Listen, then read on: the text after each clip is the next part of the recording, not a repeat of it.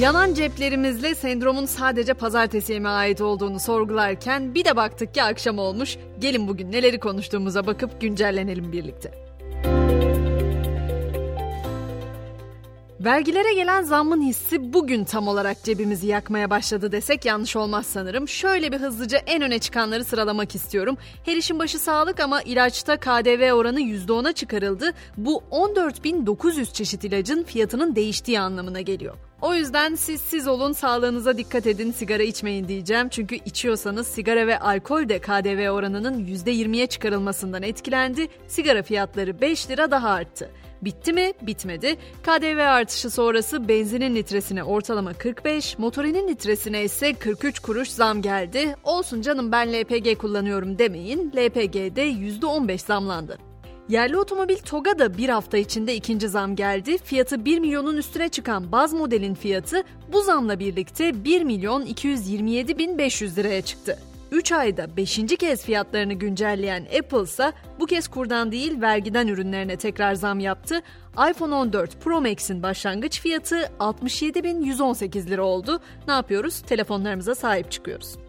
Neyse ki iyi haber ülkemizde işsizlik azaldı. Bunu ben demiyorum açıklanan veriler söylüyor. İşsizlik Mayıs ayında 0,5 puan azalarak %9,5'la tek haneye geriledi. İşsiz sayısı da bir önceki aya göre 193 bin kişi azalarak 3 milyon 328 bin kişi oldu.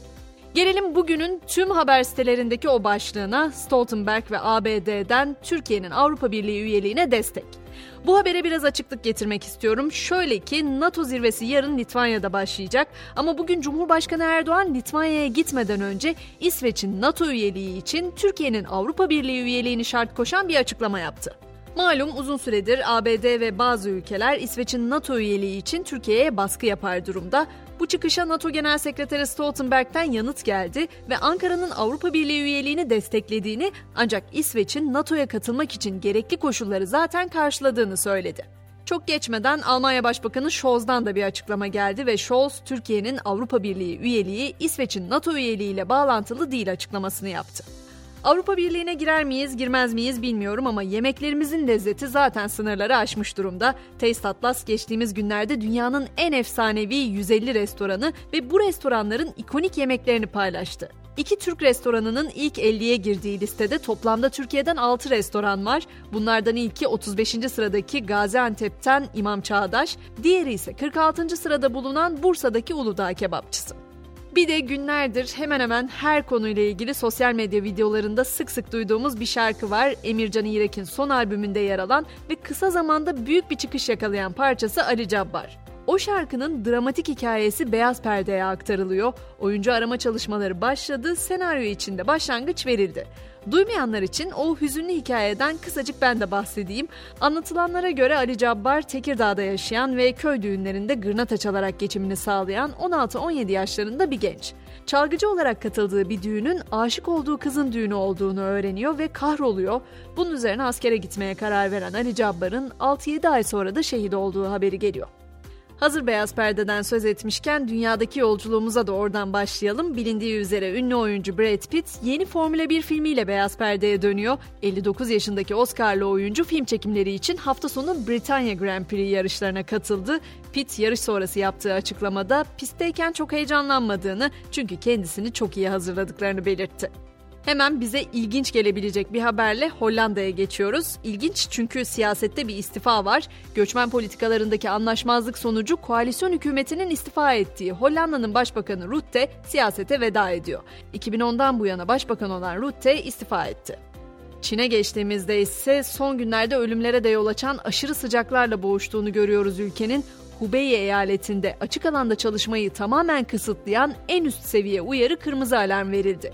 Sıcaklığın 40 dereceyi aştığı başkent Pekin'de de bazı vatandaşlar sıcaktan korunmak için yeraltı sığınaklarına taşındı.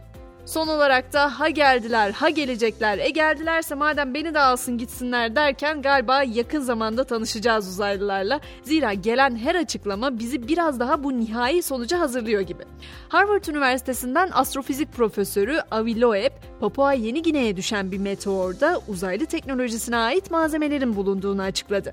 ABD Uzay Komutanlığı küre şeklindeki cisimlerin başka bir güneş sisteminden geldiğini neredeyse %99,99 oranında doğrulayarak Loeb'in çalışmalarının sürdüğünü belirtti.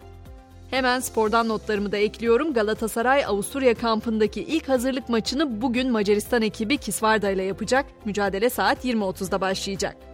Fenerbahçe ise Şükrü Saracoğlu Stadyumu'nun ismini yeni sezonda Atatürk Stadı olarak değiştirmek için adımlar atıyor. Saracoğlu ailesiyle görüşerek onların da onayını alan Sarı Lacivertli Kulübün Başkanı Ali Koç'un kararı önümüzdeki günlerde açıklaması ve 29 Ekim'de de isim değişikliğinin hayata geçmesi bekleniyor. Ve gün sonunda güncelliğini her zaman olduğu gibi bizi biraz düşüncelere gark edecek bir mottoyla tamamlıyoruz. Tolstoy'dan geliyor bu akşam. Biz hem kurtların doymasını hem de koyunların sağ kalmasını istiyoruz diyor. Ben Gizem, yarın sabah yeniden görüşünceye kadar şimdilik hoşçakalın.